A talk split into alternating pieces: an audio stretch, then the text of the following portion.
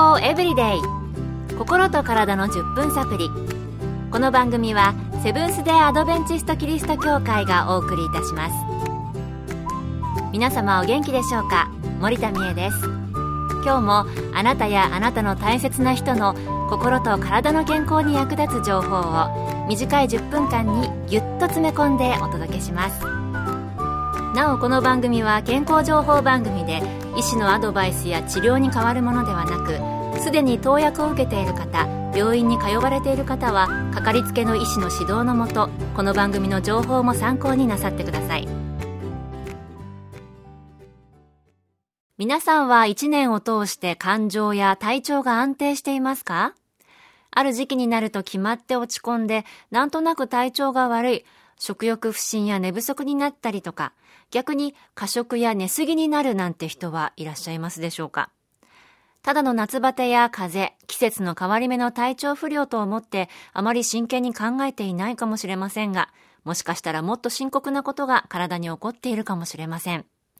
今日のトピックは季節性うつです。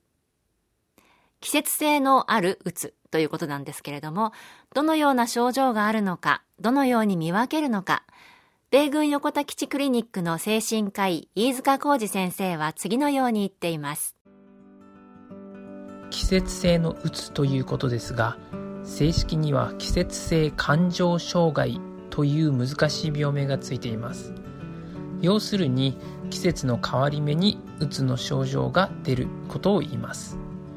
これはどの季節でも起こりうることなのですが、秋から冬にかけて始まるケースが圧倒的に多くて夏のケースと比べると数十倍冬のケースの方が多いのです。なぜそうなるのかというといろいろな説がありますがお日様に当たっている時間が少なくなったり朝晩太陽の出ていない暗い時間が長くて体内時計が崩れたり寒いので室内に閉じこもって運動しなくなったりという原因が考えられています。主な症状ですが気分が落ち込む元気がなくなる物事が楽しくないイライラする人に会うのが嫌になる食欲や睡眠に変化が出るなどが主な症状です。普通のうつ病は睡眠や食欲は少なくなるのが一般的ですが冬の季節性うつの場合は睡眠時間が長くなったり食欲が増えたりすることの方が多いという違いがあります。動物でいうところのクマの冬眠をイメージしていただければ分かりやすいかもしれません。季節の変わり目は体調を壊しやすい人が結構いますけれども精神的にも影響があるんですね。それではどのような人がなりやすいのでしょうか。再び飯塚先生のコメントです。どのような人がなりやすいのかいろいろな研究がされていますが赤道近くに住んでいる人の方がかかりづらく赤道から離れたところに住んでいる人日本でいうと東北地方や北海道に住んでいる方の方が季節性のうつになるリスクが高まります。赤道沿いの地域は夏も冬もあまり太陽の出る時間は変わりませんが日本でも北に行けば行くほど冬にお日様に当たる時間日照時間が短くなるので季節性うつになりやすいのではないかと言われています。動物の冬眠の話に戻りますが人間も冬は暖かい我が家でゴロゴロして食べて寝てという生活を繰り返すことが多くなりますのでストレスを解消する機会が減っているということも言えます。あったかいところでゴロゴロするの本当に気持ちいいんですけれどもね。うん、あと日暮れが早くなると確かにワクワクは私はしないかな。それからストレスも季節性うつに注意ということでしたので、今はストレス社会と言われていますので、誰もが気をつけなくてはいけないものなのかもしれませんね。健康エブリデイ心と体の10分サプリこの番組はセブンス・デ・アドベンチスト・キリスト教会がお送りしています。今日は秋から冬に多いと言われている季節性のうつについてお話ししています。さて、もし季節性の鬱になっていたら、何か家でもできる改善策はあるのでしょうか？また、かからないための予防策のようなものはあるのでしょうか？引き続き、米軍横田基地クリニックの精神科医、飯塚先生はこのように言っています。自分でできる一番簡単なことは、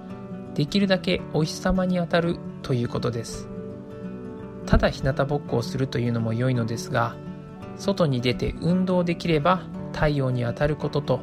運動の両方が同時にできるのでさらに良いですそして他の季節でも続けていたことを冬もそのまま続けて生活のリズムを維持するということも大切です。冬の朝はぬくぬくとお布団の中でまどろみを味わいたいものですができるだけ生活のペースを崩さないことが大切です。どうしても日中は外に出れない。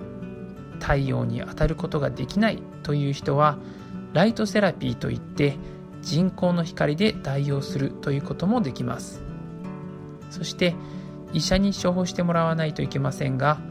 普通のうつ病の薬も季節性のうつに効果がありますので秋に始めて春にお薬をやめるということもできます。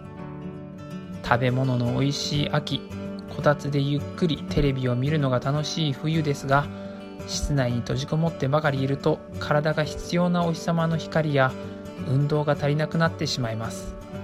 そして師走という名前の通り忙しくなって自分の健康のために時間を取れないということが多くなりますがそういう時だからこそ運動したり家族や友達との時間を大切にしてストレスをできるだけ減らし規則正しい生活をしていただけたらと思っております。季節によって気分が落ち込んだり、塞ぎ込んだりする方がいらっしゃったら、もしかしたらこの季節性うつやその前兆かもしれません。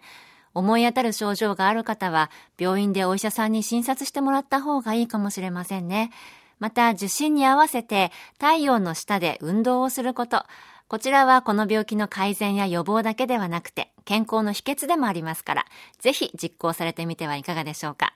心も体も元気が一番ですね。今日の健康エブリデイいかがでしたか？番組に対するあなたからのご感想やリクエストまた番組で取り上げてほしいトピックなどをお待ちしています。さて最後にプレゼントのお知らせです。今月は抽選で50名の方に豊かな心と健やかな体を作る月刊誌サインズ・オブ・ザ・タイムズの1年購読をプレゼント。健康に役立つ記事が満載です。